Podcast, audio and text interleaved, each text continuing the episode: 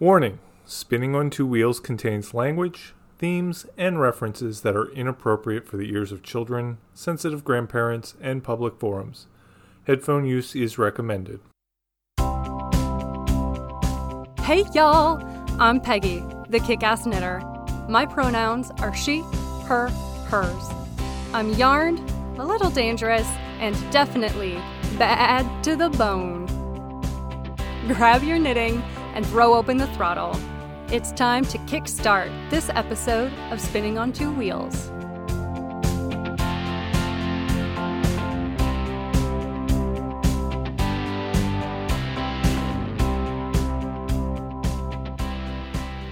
Hey, y'all! Welcome, welcome, welcome to all of my lovely new listeners out there. And welcome, welcome back, all my wonderful returning listeners. It's great to have y'all on the ride with me today. Today's episode of Spinning on Two Wheels is being recorded on Friday, April 7th, 2023, and will include open throttle a stalled, and a detour through the scenic route.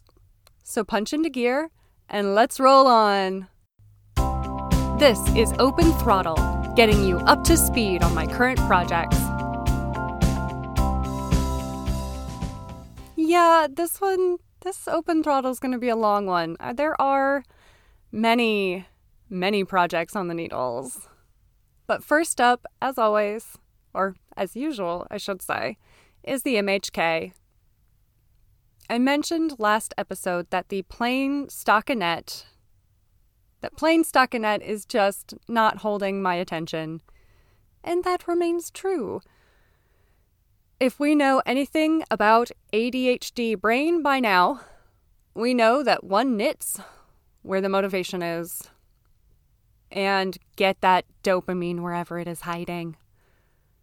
But weirdly, weirdly, I've been craving something a little less taxing on both my attention and my eyes. So I expect this vest for the second level of the Master Hand Knitting certification will be making more appearances real soon. I have put a little bit of progress on it, but not not much. Not much. Next up is Operation Sock Drawer. What? What? This Meandros sock has been my my go-to for grab and go knitting. If I'm going to be introducing Labradad to the 50-year-old TV show MASH, I grab this sock. Going to be sitting in a car for any length of time? I grab this sock. Five minutes of downtime helping a friend rebuild her front porch? You guessed it. I grab this sock. And because I keep grabbing this delightful tube of woolly fun, I've made progress down the foot of the sock. I'm completely done with the gusset decreases.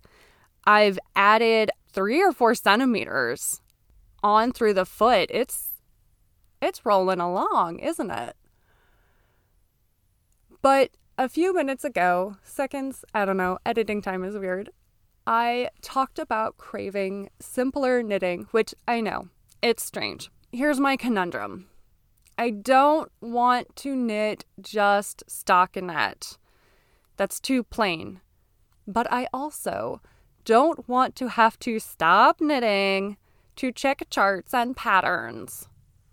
And that is precisely what I must do for every project that isn't the Charlie vest for the MHK. Now, that said, I have begrudgingly pulled Husbando's 2023 sweater from its project bag and continued to make stitches on the back. Lots of cabling there. I gotta check those cable charts. I have to make sure that my ADHD brain has not reversed left and right on me as I'm reading, because that happens. But it helps it helps that I am getting very adept at reading this particular pattern, the Sandy Neck Pullover by Husbando's favorite designer, Moira Engel. And by reading the pattern, by reading air quote, you can't see me do the fucking air quotes. By reading the pattern, I don't mean the words written on the page or the symbols on the cable charts.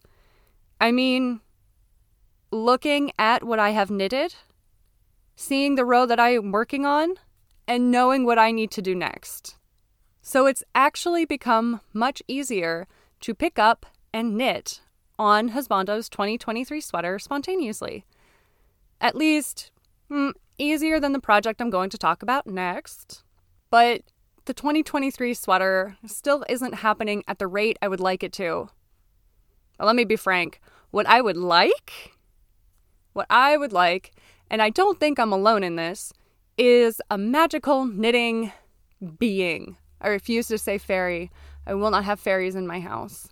Not that kind of fairy, I mean like the magical kind. But I want some magical knitting being that will make stitches on my projects perfectly in pattern and at my tension on all of the parts of the project that I don't feel like working on, but not the parts that I want to be doing. And also, they can't touch my yarn.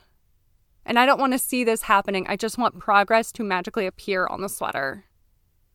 So if I can find like a magical being like that, that would be great. Moving on, the last project I wanted to talk about this episode is the DNA pullover by Andrea Cull. I am making this out of Neighborhood Fiber Company's Studio Worsted in the Truxton Circle colorway. And I did a little research because all of Neighborhood Fiber companies scratch, most of Neighborhood Fiber companies colorways are named after neighborhoods in the Baltimore or DC areas. Truxton Circle is a neighborhood in Washington, D.C.'s Fifth Ward. The neighborhood was named for the former Thomas Truxtun traffic circle that was demolished in 1947. The traffic circle was named after U.S. Navy Commodore Thomas Truxtun, one of the first six naval commodores of the United States, who was appointed by George Washington. And Truxton Circle contains a number of like historical schools, which I found really cool. I didn't know this, uh, including the Armstrong Manual Training School, where Duke Ellington graduated, and the original Dunbar High School, which was the first public high school for black students in the United States, which I think is just cool. Truxton Circle is between New Jersey, Florida, and New York Avenues and North Capitol Street. Anyone familiar roughly with DC is knowing that this is Northwest. And growing up around DC, I never really got to know the individual neighborhoods necessarily by their names but I did get a sense of each neighborhood's like distinct flavor. And when I think of this area of Northwest DC, what I remember, what I think of are the absolutely gorgeous, like 19th and early 20th century. Uh, in Baltimore, we call them row homes. A lot of places around the country call them townhouses. Just gorgeous 19th and early 20th century row homes, townhouses. But I also remember it being a fairly trendy area. Historic, but hip. Anyway, sorry. The colorway from Neighborhood Fiber Company is a beautiful aubergine purple. Not a true royal purple, but it's on the warmer, redder side of that. And this color was chosen by the recipient of the sweater because it also matches fairly well with his favorite American football team's colors. Not my local Ravens, although the purple does let me blend in fairly well here. My friend is a fan of the Minnesota Vikings. I don't really follow American football well or at all, but my nephew tells me that they are to quote, all right. But he's 10, so yeah. Now, the cast on for this pattern, the DNA pullover, because I know in episodes past I talked about swatching difficulties here. The cast on for this pattern gave me quite a bit of trouble, which you will hear about in a later segment. But I am proud to say I have made gotten, I have made gotten, I have gotten a decent start on this sweater. At least I have the easy part done. The mm, call it seven centimeters of two by two ribbing between the cast on and the cables.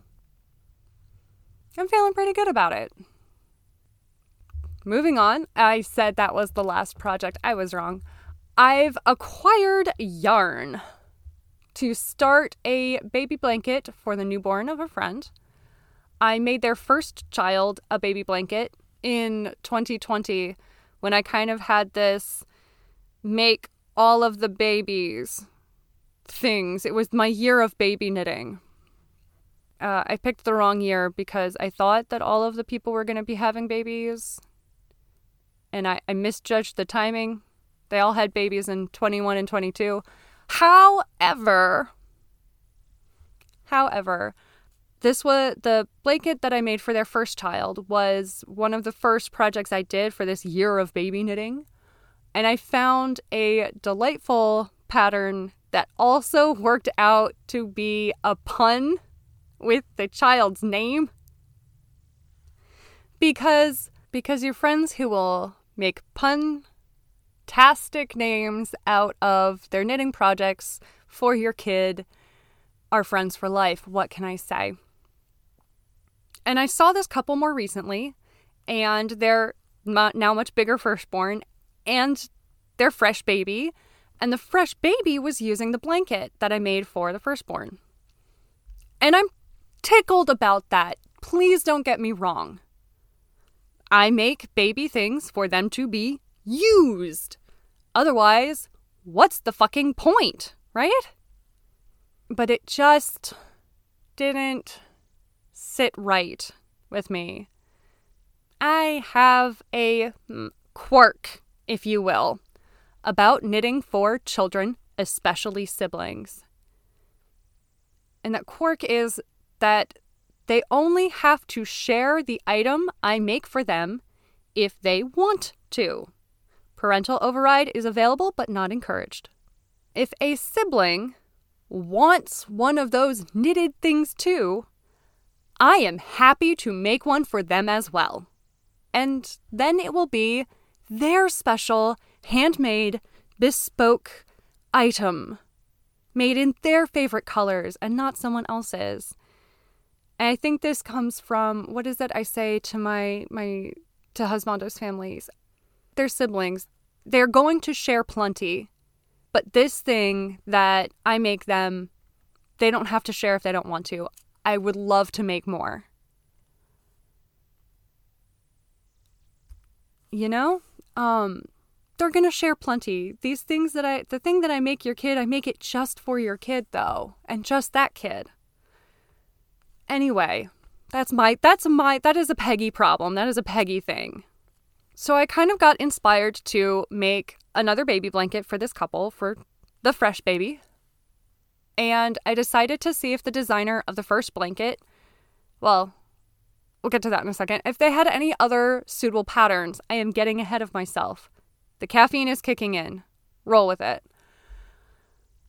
And uh, what I found, I stumbled into a treasure trove of free patterns inspired by flowers, Discworld, seasons, literally everything that brings me joy.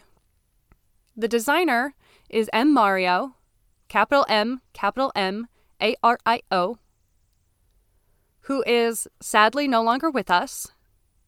He passed in 2018, I believe, but his family decided to make all of his patterns available for free. Now, I hinted at something about the, the blanket designs. You can't see the air quotes I'm using. What the fuck? Neither of these patterns were actually blanket patterns. All of these patterns were actually shawl patterns that I just make at a larger gauge. And it turns out that they're pretty perfect for like baby covers and lightweight baby blankets. Please check with the owner operator of the tiny person you are knitting this for and uh, ask about eyelet holes that can be dangerous for very, very fresh babies. But once they're a little bit bigger, it should be okay. Uh, this particular couple uses these blankets more as a as a sun shield. So I'm a little less worried. But like the first blanket, I was able to find a shawl pattern that I'm going to knit at a much larger gauge that perfectly and punifically suit fresh baby. And I can't wait, I can't wait to cast on what we will be calling the baby rose blanket. And now, now I'm going to roll on to the next segment after this break. This episode is brought to you by my mom's yarn stash. Oh my god. Oh my god. Oh my god. Oh, oh, oh, oh my god. Oh my god. Oh, oh, oh, oh, oh my god. Mom. Ooh. Oh my god. Oh my god. Motorcycles choke out. Yarn makes tangles. Sometimes you have to drop out of gear, restart the engine, and figure out what the hell happened before you get back on the road. Welcome to Stalled. There's not much here, but it's enough to be a little, so I'm going to share it. Earlier in the episode, I mentioned the cast on for the DNA sweater gave me some trouble. The pattern calls for a tubular or Italian cast on. I first learned this technique by the name tubular cast on, so that is how I will refer to it. A tubular cast on creates a knotless, finished edge that is indistinguishable from ribbing. And it's best used for areas with a readily visible bottom edge that will lead to one by one ribbing. Usually, I have trouble with the tubular cast on because I'm trying it in the round. And the tubular cast on tends to twist around the needles for me. A problem made worse on circular needles. And because the cast on is knotless, by which I mean the strands of yarn do not form anything resembling an anchor point for the stitches that you're casting on. So as soon as the stitches twist around the needles, it all comes apart. And you can try to twist them back, but if you get it wrong,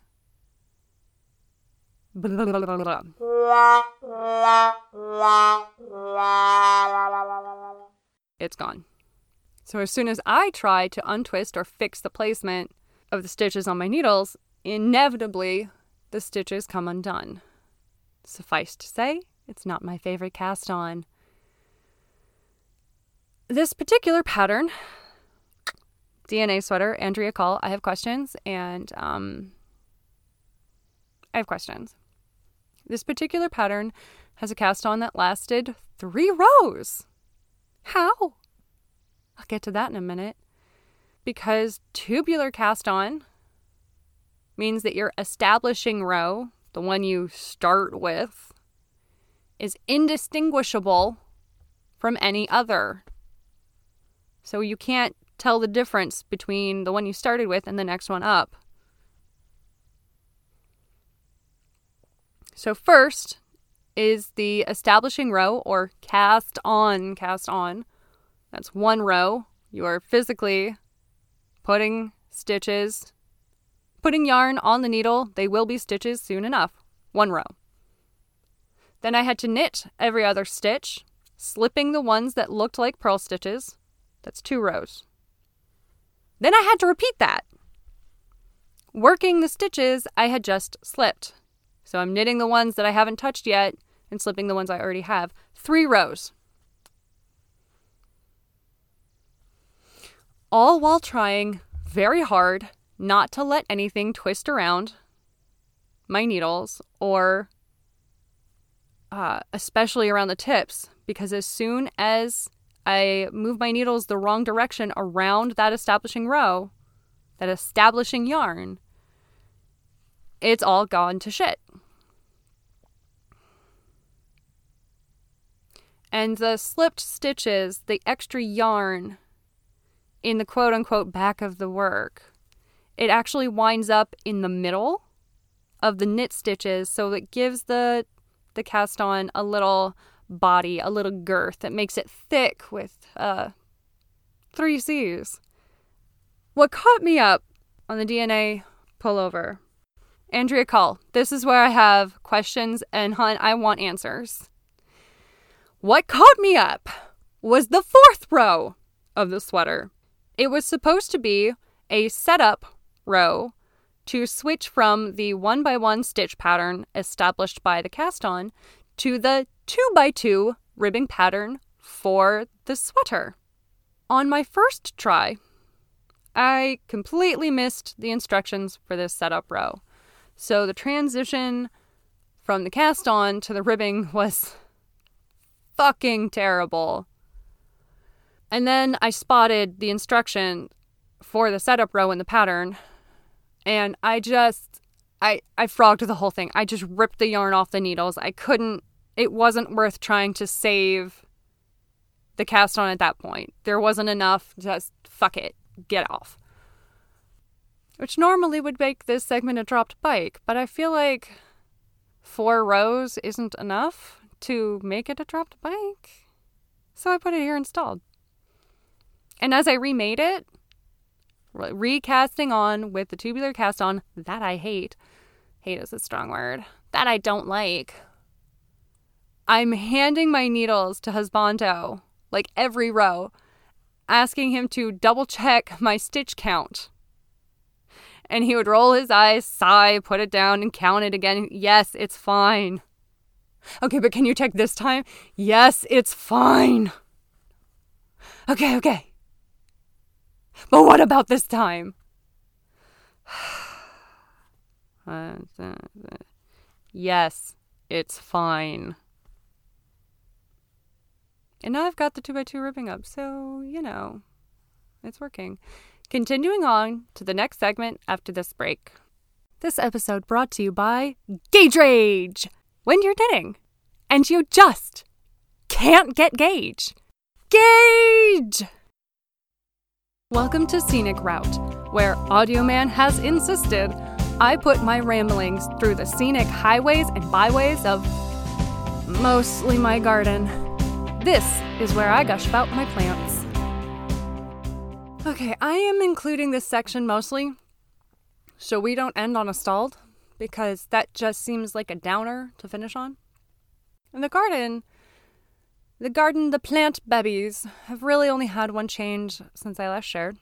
Backstory I have tried to change words.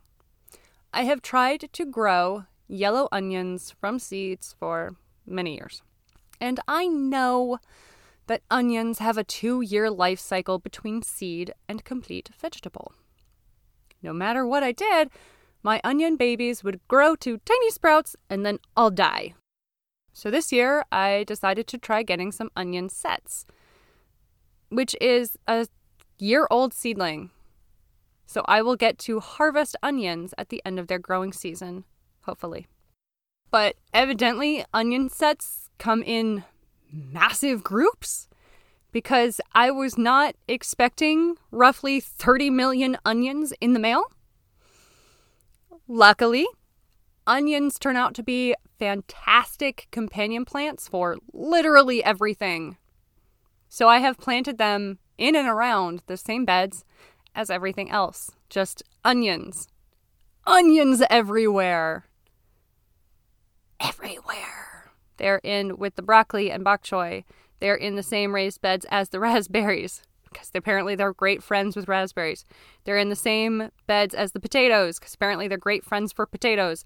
They're in the beds with the blackberries and blueberries. Apparently they're great just everywhere. Everywhere is onions now. So keep that in mind if you decide to order onion sets. They are massive. And that brings us to the end of the road. Show notes, along with images, links to all of the places to find and support the show, as well as everything else, can be found on the website twowheelspodcast.com. Audio and emotional support by my brother Larry. Hi, everybody. You can find more of his work nowhere because he is an enthusiastic amateur. If you liked the episode, you can support the show, its creators, and get funny bonuses and outtakes by subscribing to our Substack. It's completely free, but contributions are greatly appreciated. If you would like to support the show in a non monetary way, do the podcasty things. Give us a star rating, leave a review, and tell every kick ass fiber friend you have. Positive reviews and five star ratings help new people find the show. And finally, the music welling up is Organ Rock, classic hard rock by Julius H., and is used under a common license. Thank you again for joining me. And remember, I'm revving for you. We're all in this together. Keep your wheels on the road.